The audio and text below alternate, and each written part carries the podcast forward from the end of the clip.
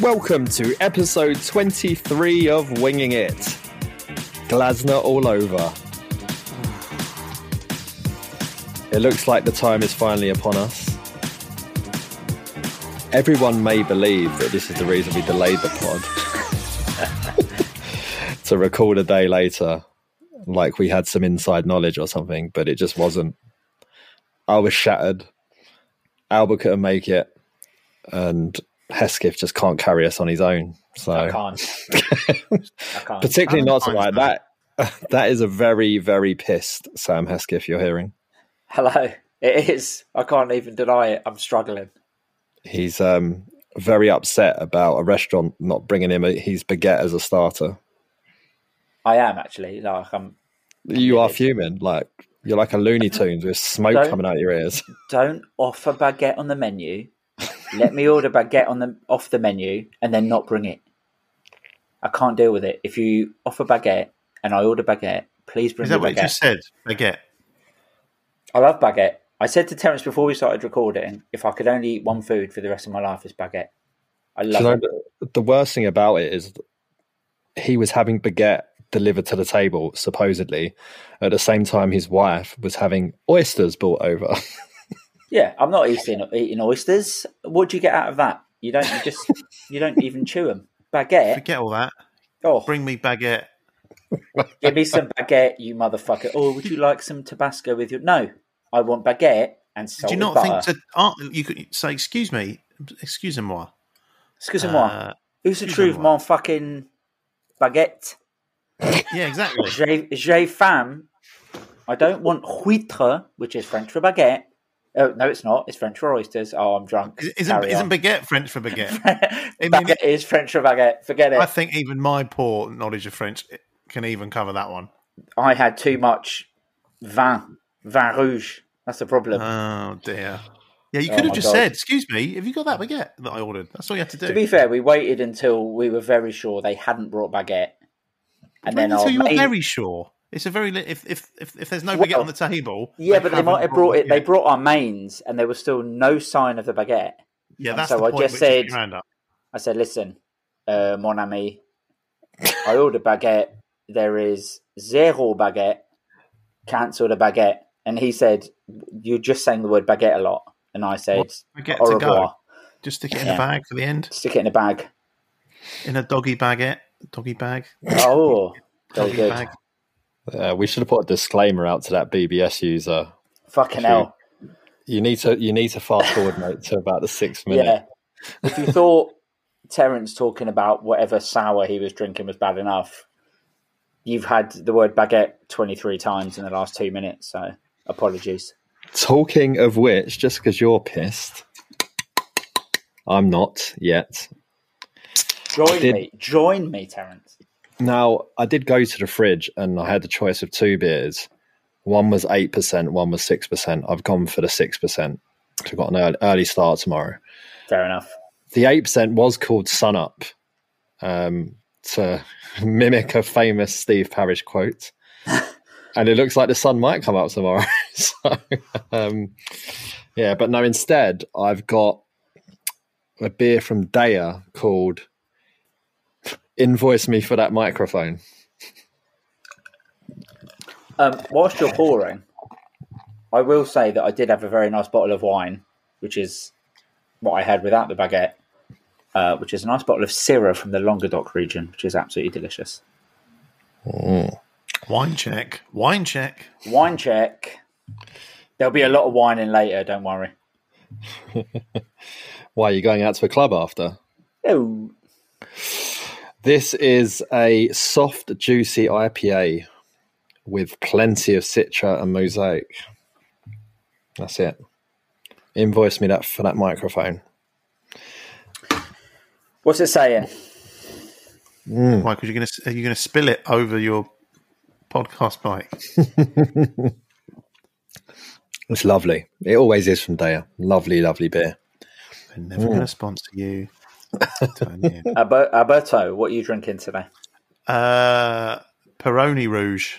Ah, très bien. Mm. How much baguette is with that? Nil point. Okay, so where to start this week? No, I think the first part is that it's clear that Dougie Freeman's not going. Ashworth, is it, who was at Brighton, went to Newcastle, is now being tapped up by Manchester United for what is described as his laptop full of player information. I don't know. So Freeman's staying. That's good news, I think. Yep. Potentially the bad news of that is Glasner is known for clashing with sporting directors, which we'll get into. But yeah, good for that. And on the flip side, though, we've obviously had the news today that Hodgson's been taken ill and ended up in hospital. Not really much known other than that, like, an incident occurred in front of the players. He's now been taken to hospital and being seen then.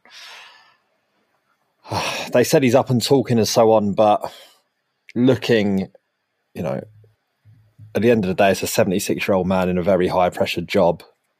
And there's all this added stress as well of results going badly and looks like he's about to be sacked. It's not really a good look, is it?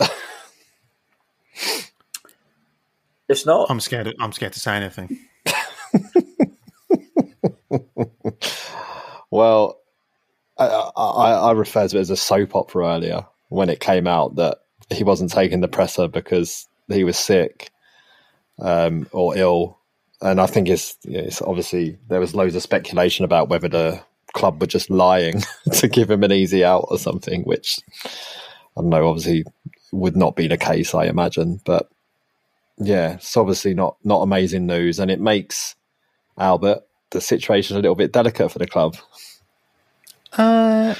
Yeah. Nobody wants to sack someone when they're poorly in hospital. But Parrish did take him up there, apparently. Just chop you off here, Roy. Could you imagine him trying to get a sick Roy into his Lamborghini? The parking's very expensive here. Do you think you could... if I just pull up to the doors, do you think you'd be all right? No. I don't even think he drives a Lambo anymore, does he? Was it a Lambo? It was a Lambo. Yellow Lambo, wasn't it? Yeah. No. So, obviously, it goes without saying, we all wish Roy the best and hopes he gets well as soon as possible. Hopefully, he's already out of hospital and he's at home, feet up, just trying to get some relaxing in. But obviously difficult with the situation that's going on. Hopefully not watching Sky Sports News. Well, I mean, it's a mess, and it is a mess that everyone's going to point back to Parrish himself and say, look, this is your fault anyway. Like, we're in this situation because of appointing Roy back in the summer, being reluctant to pull the trigger now, all sorts is where the finger's going to be pointed at the moment. And the only saving grace, I guess, Hesketh, is that Glasner looks like, as you say, we're 99% sure it's him. He only follows 11 people on Instagram, and he followed Palace today. So we're assuming it's probably just about done, but it seems like an exciting appointment. He's either got the Palace job or he's just really, really concerned about Roy Hodgson. Yeah. And wants the latest updates. I was going to say we're waiting for the follow on the Winging It CPFC account, Oliver. So hurry up with that. I mean, you know me, I'm as pessimistic as they come, and I don't want to do another Lucian Favre, so I'm going to caveat everything with if he's appointed, if we announce his appointment. It sounds like it's basically done. Obviously, we all wish Roy very well, and the timing of him falling ill, and apparently a lot of the players were distressed at the training ground when it happened, which is not good. It doesn't come at a good time for the club in terms of announcing a new manager when your current manager or your old manager is in hospital.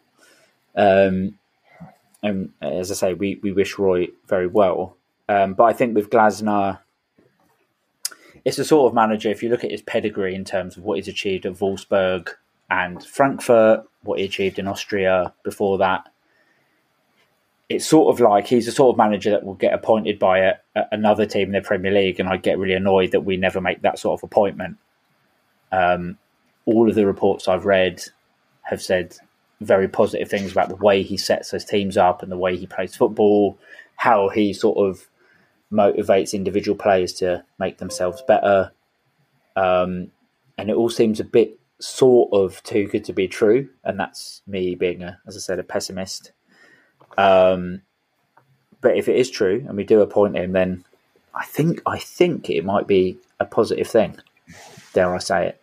Now, Albert, every club he's managed, he's taken to Europe.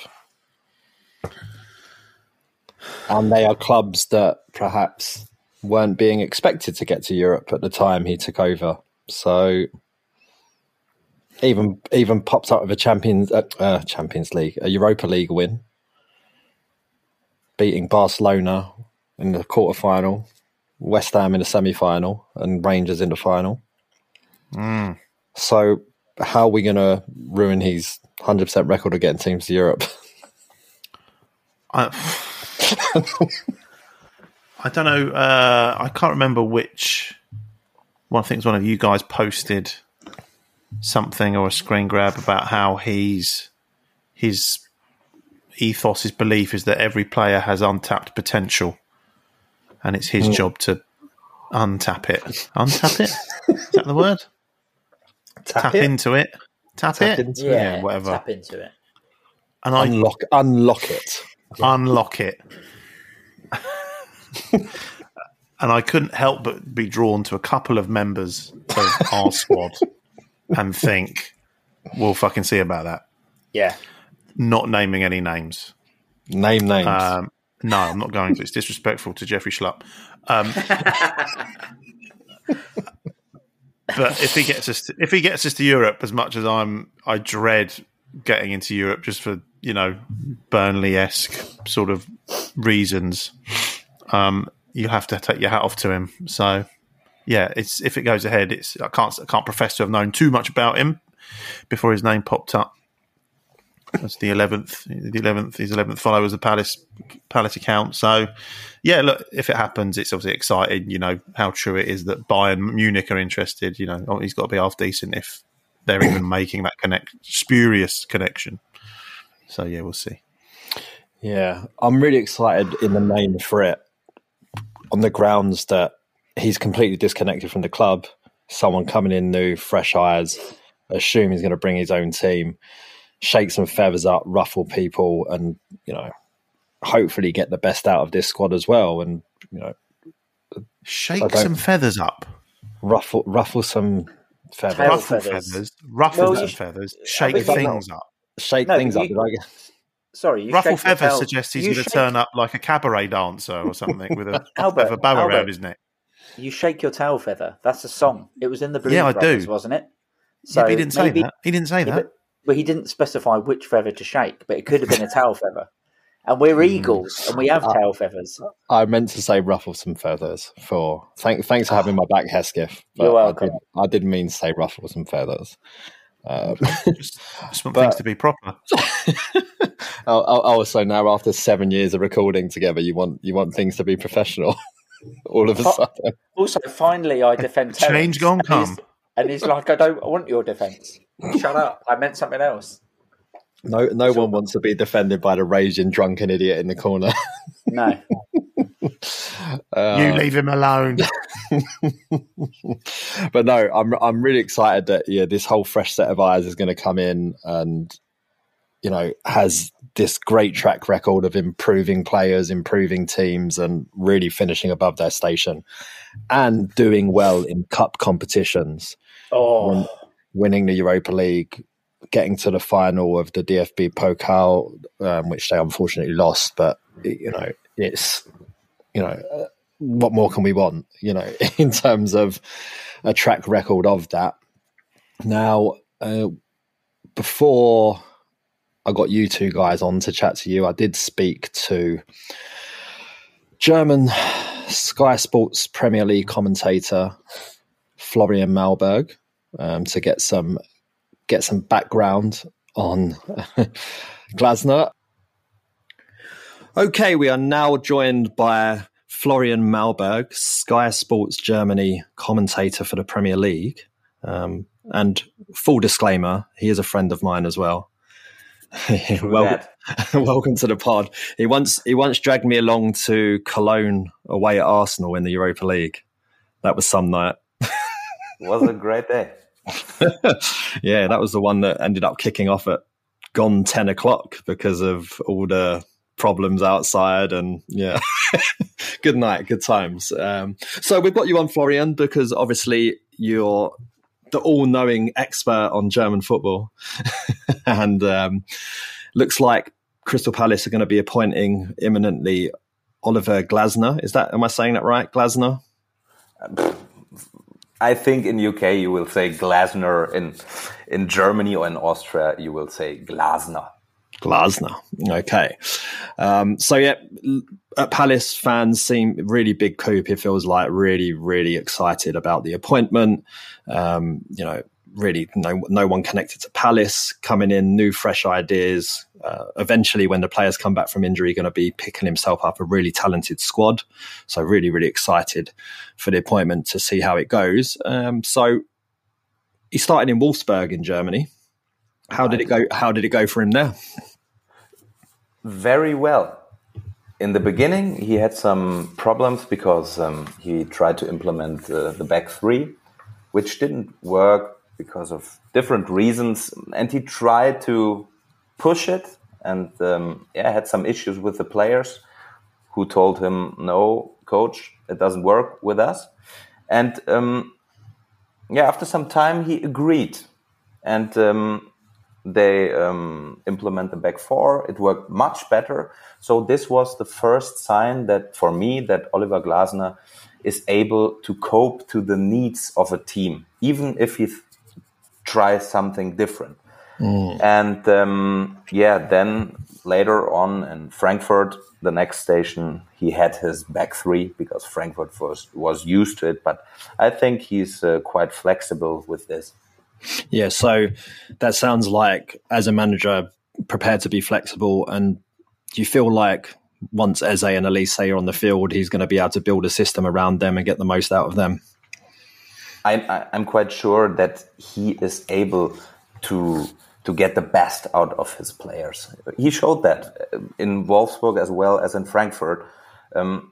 Everywhere he had his success with the team. But he also had stress, especially in the end. Yeah, so start with Wolfsburg. I guess Wolfsburg and Frankfurt as a pair you could do. He had falling outs with the directors of football at both clubs. Yeah, that's what was told in the media. And before we started the podcast, I had some calls with the colleagues of Sky Sport News in the area of Frankfurt and Wolfsburg and talk to them. And this is what they told, that the sporting directors, it's their job to scout, to reach transfers, and they have their own ideas. It's a strong position in German football. And Oliver Glasner was used to be sporting director and coach in one person in Austria, in Linz. And he also started his career as an assistant to a sporting director in RB Salzburg. So I can understand why he has a strong connection with both positions. But as coach in Germany, you have from time to time you have to see, okay, it's a huge club and the sporting director has his own ideas. Fair enough. And you can't dictate everything. And this was a point with him. So he obviously did really well at Wolfsburg, finishing 7th in the first season, qualifying for the Europa League, and then finishing 4th in the second season and qualifying for the Champions League. But he didn't take them to the Champions League campaign because he left for Frankfurt. Was that a surprise in Germany? No, it wasn't, because there were signs that there are some personal issues with Jörg Schmadtke, who was sporting director back in the days in Wolfsburg. You know him from Liverpool, also a really strong character. And there were some issues between them. There's one story, and even it's not a metaphor, it seems to be real, that Oliver Glasner really wanted to tell the club the length of the grass. So it shows a bit that he's really ambitious and he wants the best out of everything. Perhaps you can compare it a bit to Lucien Favre. I think there were some rumors with Favre as well. Perhaps you're looking for such a personality. Mm. Jörg Schmadtke, as I said, is a strong person as well. So he don't like this too much. Mm. Okay, so that, but then he goes to Frankfurt. Slow start of Frankfurt as well. I think it takes him a bit of time to get going there, which obviously slight concerns given that he's coming in late in a season for us and, you know, we're dangerously close to the relegation zone. So hopefully not a slow start here. But then beats Bayern Munich in Munich, which is Frankfurt's first time that they do that in 21 years. And then he goes on a crazy run in Europe and ends up beating Barcelona and West Ham en route to winning the Europa League against Rangers in the final, which, you know, pretty special occasion for Frankfurt and a long time. I think it wasn't until the 80s was their last European final. So pretty special achievement from him there. It doesn't surprise me, but you're prepared perfectly. Of course. So, and then the following season at Frankfurt goes to the DFB Pokal final, which unfortunately loses, but you know, bringing the good times back to Frankfurt really is, he must be seen still quite fondly there, even given the falling out at the end.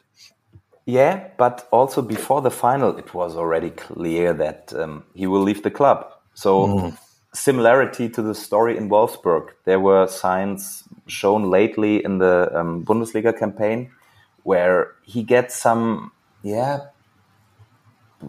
he gets some rude moments in interviews and stuff like that you didn't know from Glasner before, which didn't seem typically for him. And there were also some strong signs that there are some problems behind the scenes with Markus Krösche.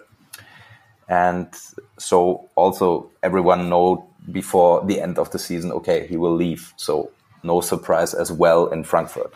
Yeah, so... because they didn't win in his last 10 games there, but if everybody knew he was going long before, it probably explains. He started complaining about the depth of the squad. On the one hand, I can understand that because Frankfurt is not Dortmund, is not Leipzig, and not FC Bayern. So this as manager.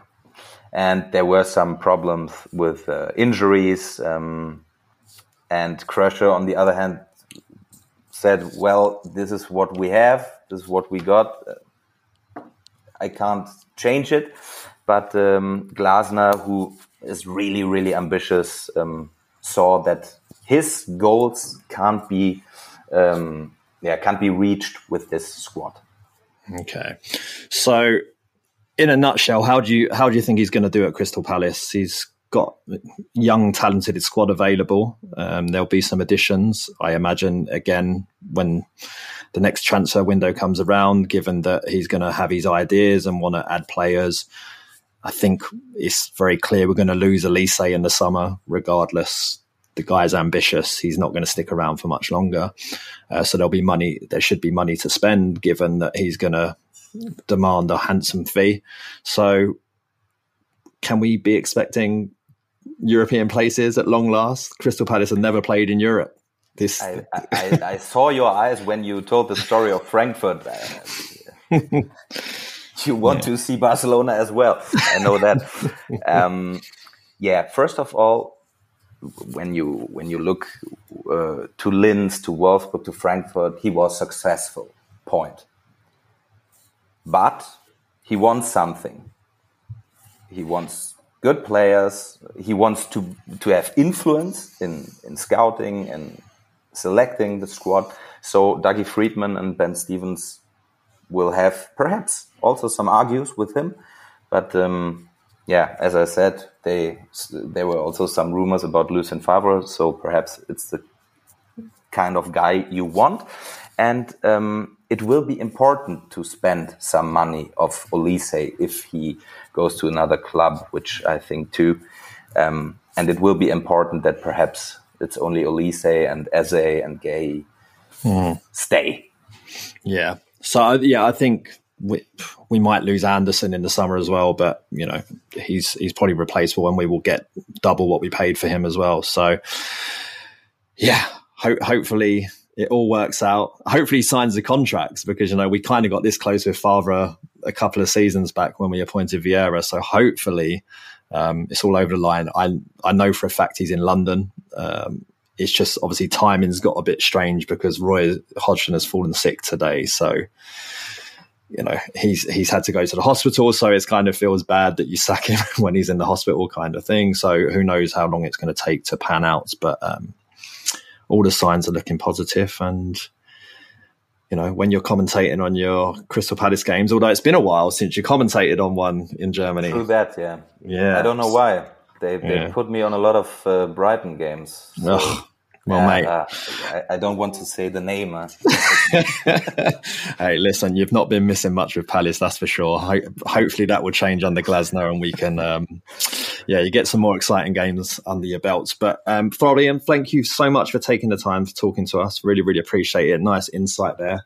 And, you're welcome. We'll get you back on in a few months' time to have a recap on how things are going. Yeah. Perfect. Thanks. Cheers. Yes, so thanks to Florian there for chatting with us. Not my favourite Florian. Is your favourite Florian Marange? Oui, monsieur. Oui, oui. Indeed. But, you know, he ended with a story there, Albert, about... him being so precise that he fell out with a sporting director at Wolfsburg over the length of the grass and being very specific about how long he wanted the grass. So sounds like a bit of a perfectionist. Wow. I mean, how long did he want the grass? Just out of interest. I don't know. About 3 inches.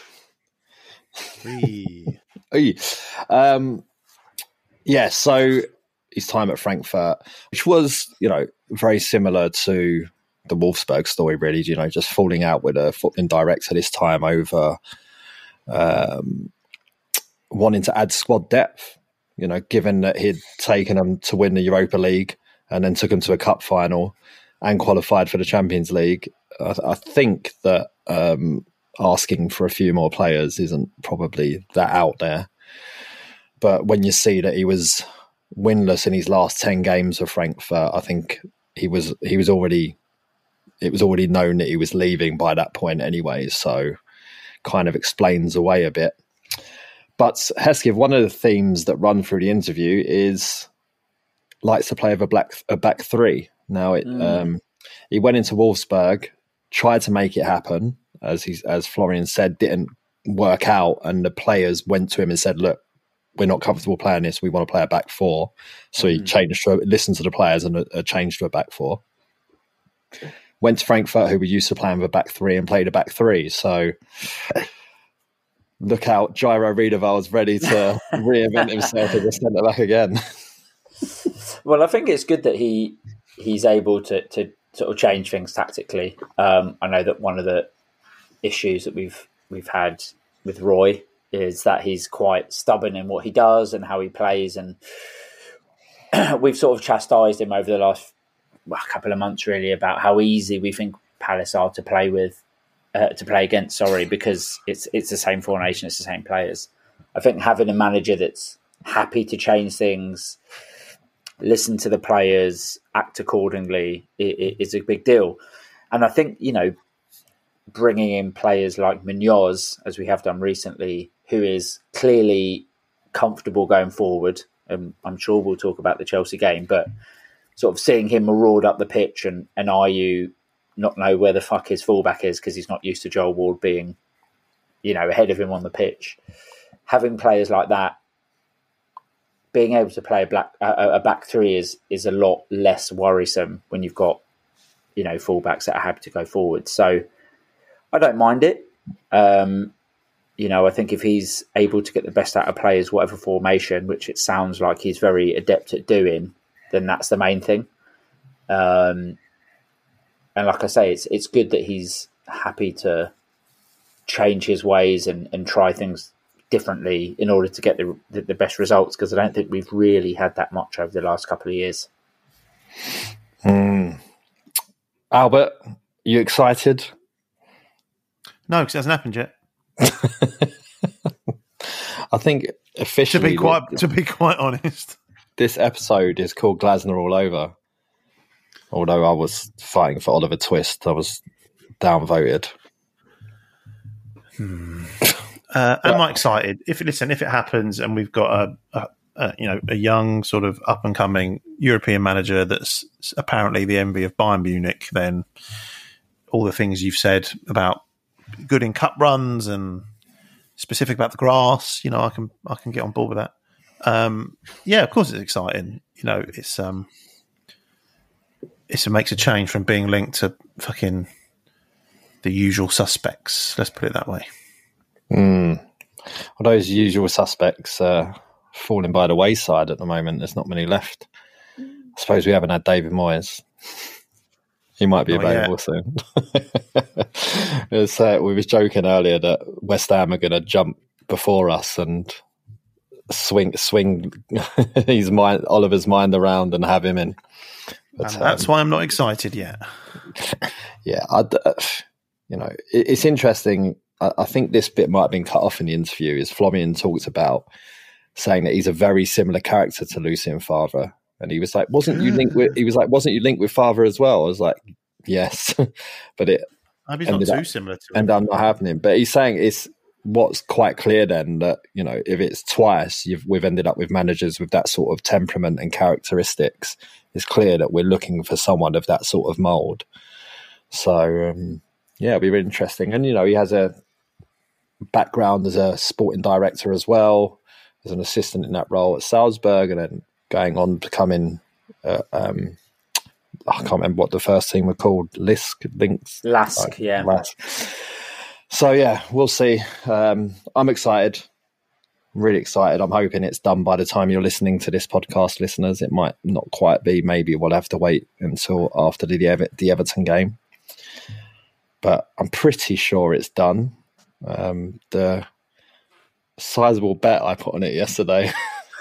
It better be done. I hope for your sake it is done. Yeah, exactly. But hey ho, we shall see. But of course, this means that Roy will be outgoing, end of his second spell as Crystal Palace manager. I mean, God forbid there won't be a third one. It'd be pretty special circumstances if we end up with a third one, but no. So I was thinking some of your favourite Roy moments off the top of your heads. I can barely remember my own name at this point, mate. So from this spell? No, from both spells, just in terms of like going around. I mean, obviously it can kick you off, get the ball rolling with the first win after going 7 games without a win, combined with him and De Boer at the start of the season when Zaha scored and we beat Chelsea at Selhurst. Remember that? Do you remember those days when we used to beat Chelsea? That's a long time ago. Was. What was it? Was that their 13th straight win against us? Yeah. It was. And to make things worse, they clean sweeped us in the FA Youth Cup and the FA Women's Cup. Yeah.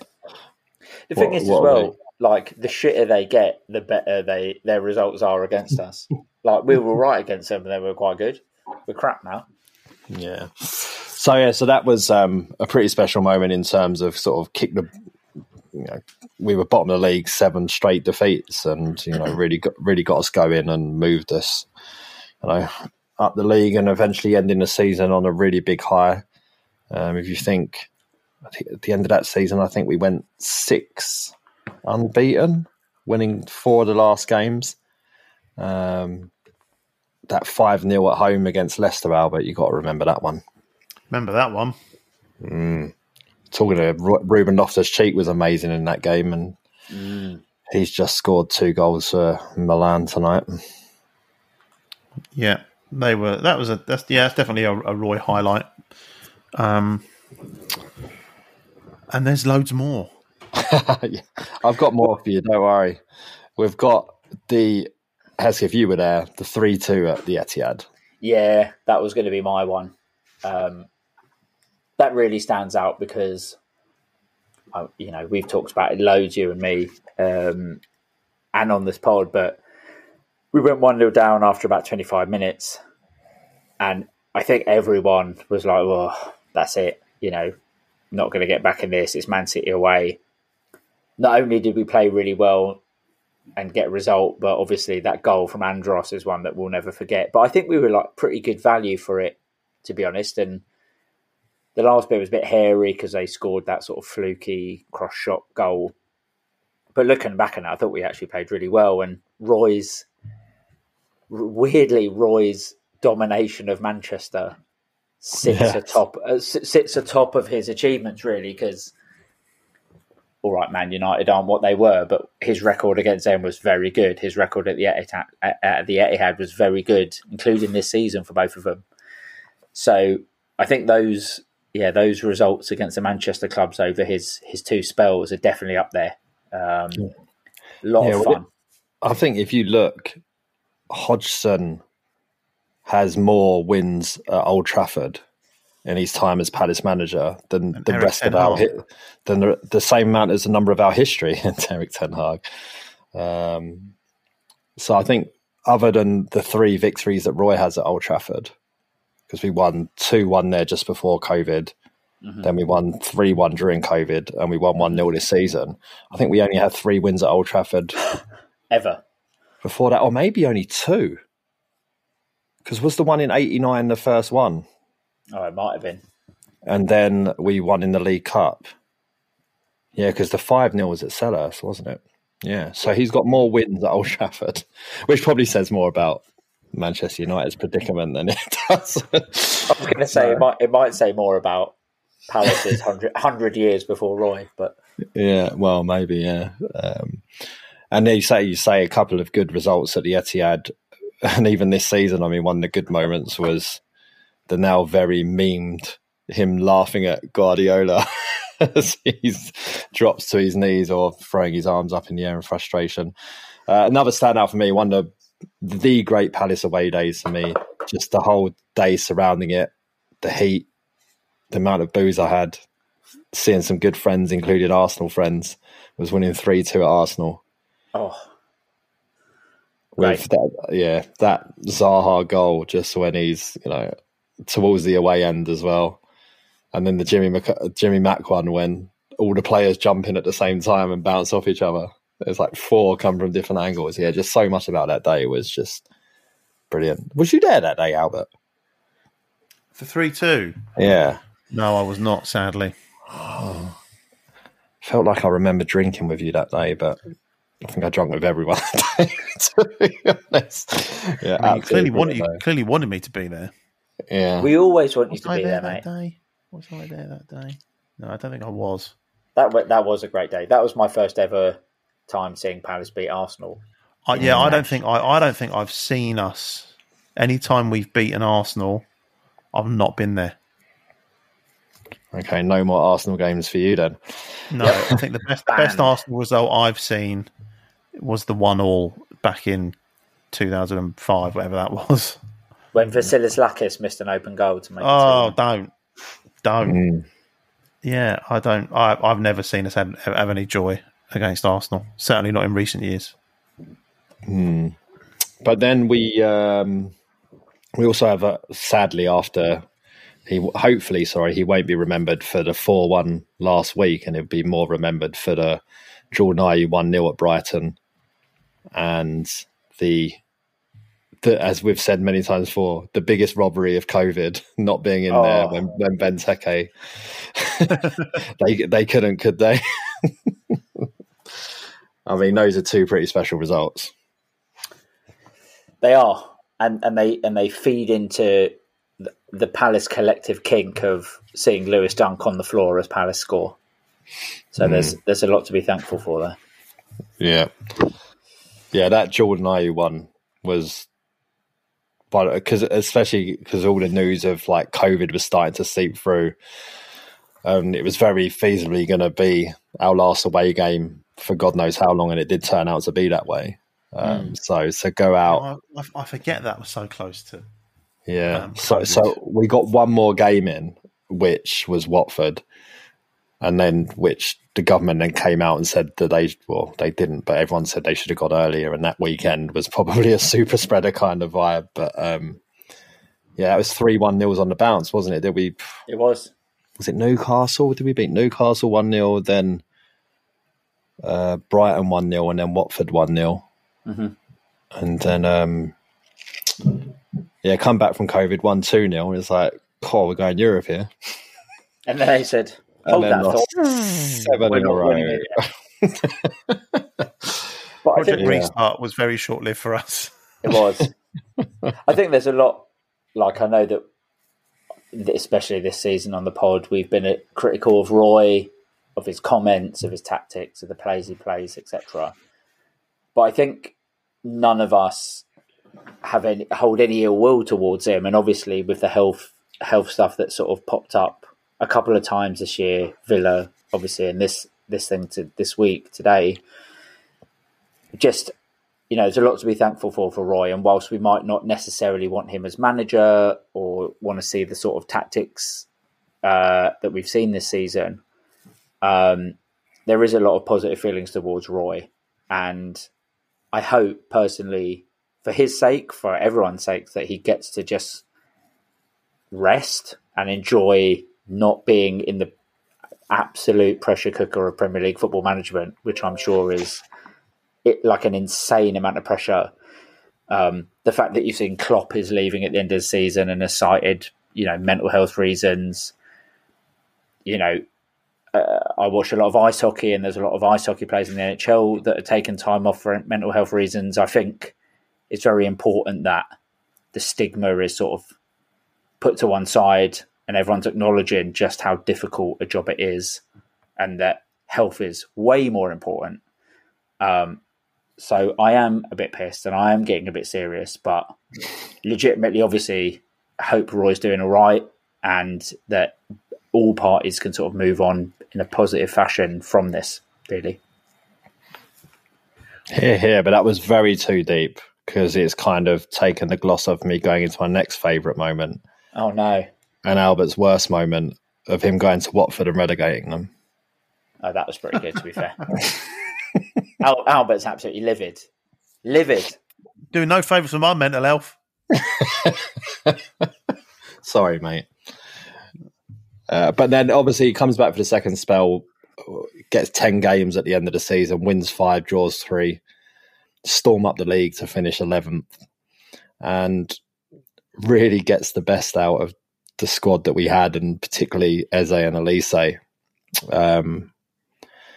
And maybe we'll look back, maybe Eze and Elise will come back from injury and we'll storm up the league under Glasner, and everyone can look back and say, Roy didn't get much of Elise and Eze in his second spell, and maybe that is just basically the sole reason why we're in this predicament, because he wasn't able to do what he wanted to do. Who knows? That's the thing about football. It's all ifs and buts and opinions and so on. But I think as a body of work over his time as Crystal Palace manager, we can all appreciate what he's done for us. Boyhood club and all that, come back first time round, got us out of a very sticky situation, got us out of another, and then kept us in the Premier League for a few years, especially around a time where financially we were in a bit of a mess from decisions made previously, like spending 30 million on Sacco and things like that, and ending up with losing a squad of loads of players who were happy to run down their contracts, their very large contracts. We were a mess, and he's basically steadied the ship through a lot of that and allowed us to get into this position we are in now, where we can sign players young and settle him on for big money, hopefully. You know, we've got, I think that's obviously going to happen with Gay, Elise and Eze, and it's going to happen with Wharton in the future, as we'll get on to talk about after the Chelsea game. So, you know, really steadied the ship for us and, you know, got us through some choppy waters. So I think we all look back on him as, you know, as time goes on, it will, we'll less remember the last 10 games of his first spell and, you know, the end of his second spell as well, and look at the body of work as a whole and be happy with it. So indeed. Okay, Chelsea, let's move on to it. Gutting, absolutely gutting to lose the game. Felt like we didn't deserve it. But interesting what I found after the game. Now, you know, if you remember on last week's pod, I said, you know, the team pretty much writes itself, but I don't think he'll put that team out. He basically did. It was only Edouard didn't play wide left. Hughes played 10 instead, and France played left.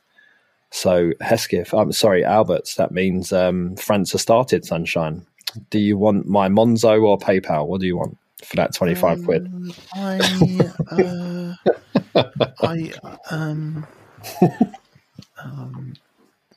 Yeah, well, whichever one you like. Well, we were all shocked, and it kind of, you know, from the off as well of that game, playing the team in that fashion and very clearly going into a game and trying to win it instead of trying to not lose it or keep it as tight as long as possible made a humongous difference. And you could feel it in the crowd, especially at the end. Even when we'd lost 3-1, there was no one there booing, no one was singing Hodgson out, none of that, because everyone could appreciate we'd gone onto the pitch and tried to win a game of football. Didn't work out, but we played well. And there was rustiness in the front. I think there was, you know, clear of that. We, you know, Roy said we wasn't a danger to them.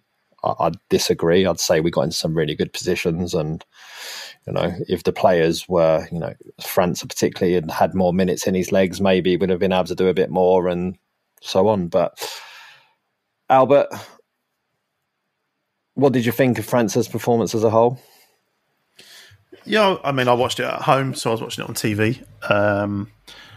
Yes, obviously I was shocked to see him start and had completely forgotten about my bet, whatever you want to call that. Frivolous bets, yeah. Frivolous bet. Luckily, I had Hesketh on hand to remind me.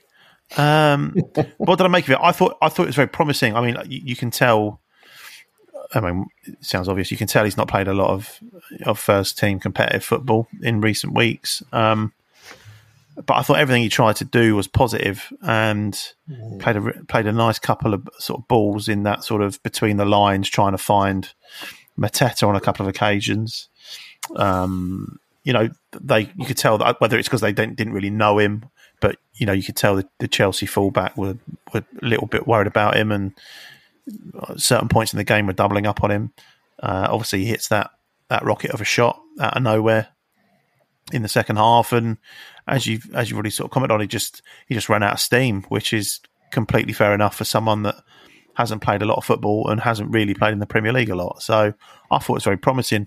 I saw a couple of comments that were, you know, jury was out or not that impressed, but I thought he slotted in quite well, and yeah, I'd like to see him start the next game as well. Yeah, it was sort of, I completely agreed. He brought a really positive energy to things. He was trying things. He was always looking forward.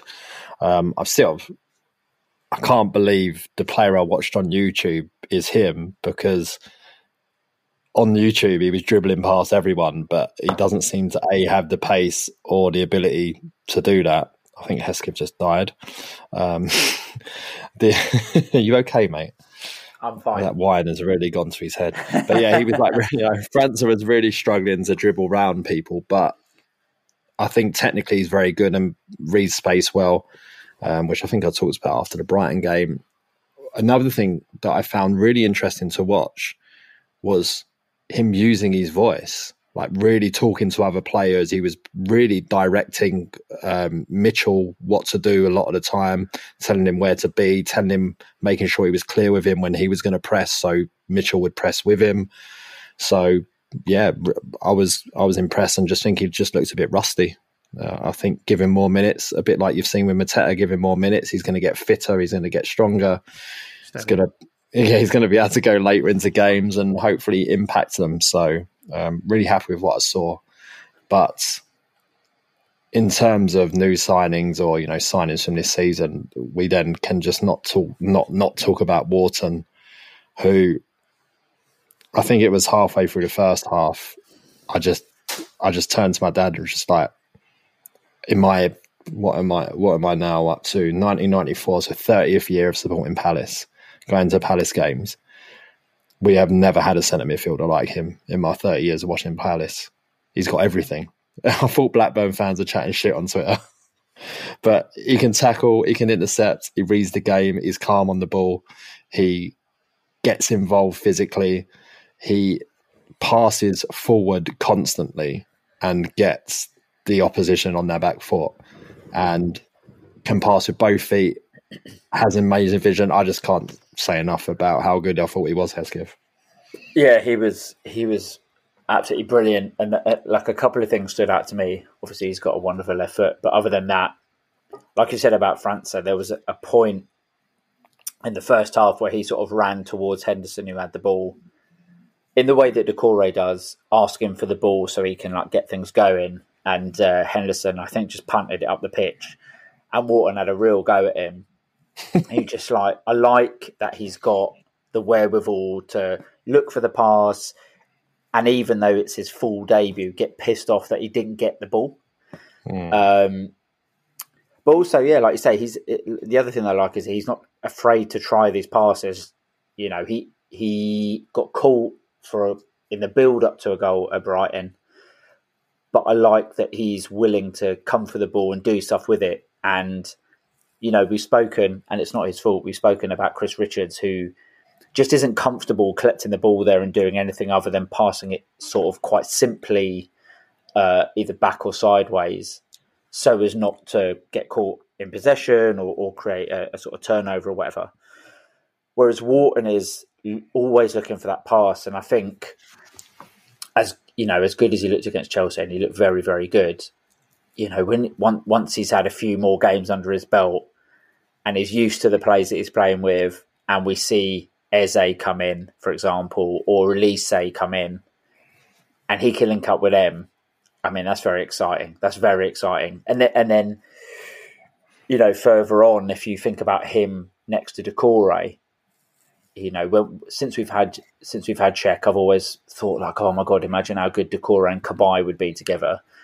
But after having seen Wharton, you're like, God, Decoré and Wharton next to each other is a fucking fantastic midfield. And like you say, you look at these Blackburn comments, you know, you don't know how good he is. You don't know what you're getting. My best mate, who's a Millwall fan, saying, you know, I think 20 million quid's going to be a bargain. And you think, like, all right, like, I can rein it in a little bit. And I know it's only been sort of a game and a half, but I'm like, maybe 20 million quid is a bargain. Maybe he is that good. Mm-hmm.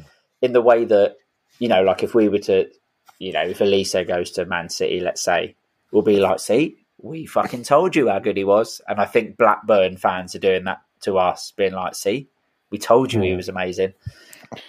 Very exciting, mate. Very exciting. Yeah, if you ask someone who had woken up from a coma to pick out which player's making their full Premier League debut in this game, they would have been very, very far away from picking Adam Wharton, that's for sure. If they don't look at the fact that he looks like he's 12. But other than that... yeah, there is that. Other than that. But no, an outstanding performance from him. The only other thing I wanted to touch on in the game was second half took forever to get underway. The decision maybe backfired because it really rolled up the Chelsea fans, but I thoroughly enjoyed Three Little Birds being played and the whole stadium singing it. It was very... very nice touch, whoever decided to do that. But then kind of dampened by the Chelsea Twitter account tweeting the next day, every little thing's going to be all right. It was just like, fuck off. Yeah, Three Little Birds. It was the two late goals I didn't like. Why does Conor Gallagher hate us? He ran over 13 kilometres in a game for the first ever time. I'm saying, and that was his 14th and 15th career goals in the top flight. Palace have been on the field for 12 of those 15. At what point does he just realise that he should just play for Palace? Don't want him anymore. He'd get the Ballon d'Or if he could play at Selhurst Park every week. Yeah, so 4 goals against us now he's got. Astonishing, really. And two of them being winners, late winners. And dare I say, I mean, I can remember 3 of them, all pretty decent goals as well. The other one, what was it? Who was the other one for? West Brom in the 5-1. That wasn't a bad goal either, to be fair. Yeah, he was like the only player that day for West Brom who came out of any credit. Who was in goal for West Brom that day? Oh, I wonder. It's not quite Hennessy versus Butterfield, is it? But yeah, as I say, at the end of the game, you know, it was gutting or whatever, but the crowd clapped the players off and could appreciate what we'd watched and, you know, gone after it. Yeah, so all in all, gutted not to get anything, but yeah, good end to it. Next up is Everton. In what is, I suppose, a big 6-pointer. He's saying points deduction, or well, it doesn't matter. You know, we're gonna, if they beat us, what would that be then? We've given them one of their points deductions back ourselves. Yeah, big 6-pointer means a very different thing up in that part of the world at the moment. Obviously our record has not been great against them recently, short of the FA Cup win. I can't really remember much against them. Tough on a Monday night as well and all of that, but hopefully, whether Glasner will be in or not, maybe just talk of him being around might rouse something out of the players, but yeah, it's going to be difficult to go up there with the players that we currently have available and maybe get anything. I think we have to kind of probably go with the same starting 11 we played in this one against Chelsea to, you know, at least be positive and look like we're going to try and get something. And maybe Everton or Cumbria, you know, they're not having the best season themselves. Very stop-start, had a little run in the middle there, but, you know, and they've got all this point deduction stuff hanging over them again. So maybe the pressure will tell, but Albert, I think you said you're convinced we're going to lose 2-0, or was that you, Hesketh, or both of you? Oh, it's definitely me. Who does that sound like? In the chat, I even gave the minutes that we would concede. One's going to be from a corner, and we'll concede in the 21st and the 83rd minute. Sorry, it's probably amiss of me to not talk about us conceding in the first minute of the second half after all of us was convinced we was going to do it in the first half. They kept us on our toes against Chelsea. I mean, it needs to stop. We really need to switch on, but there you go. But I'd 2-0, 1-0, 2-0, FA repeat of the FA Cup. I don't know. It just feels, it's one of those games where it just feels like, you know, Monday night away to Everton, I feel like it will just be a shit game. They'll score from a corner, and then you know you sort of look back on it, and there's not even going to be like we had that. If we'd have only put that chance away, that's just what it feels like, one of those games to me. But maybe, like you say, maybe with the change in management potentially come in or whatever, or Wharton and France are playing, maybe it all different. Who knows? Albert, bring some positive vibes.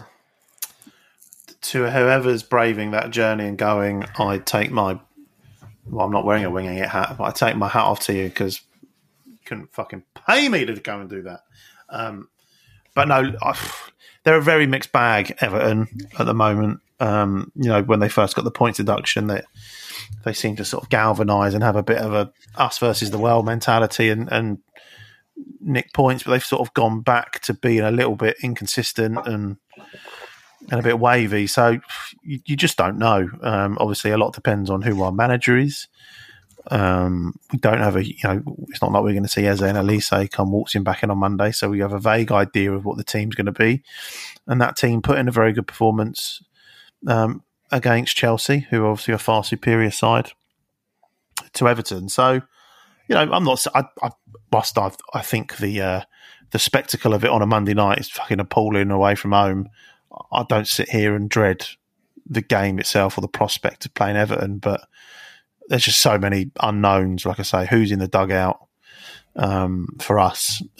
Yeah, it's a tough one to call. But you know, sitting here right now, I'll say in the cold light of day, but it's 10:30. You know, it always goes, would you take the point now? And I think all things considered, yeah, I probably would.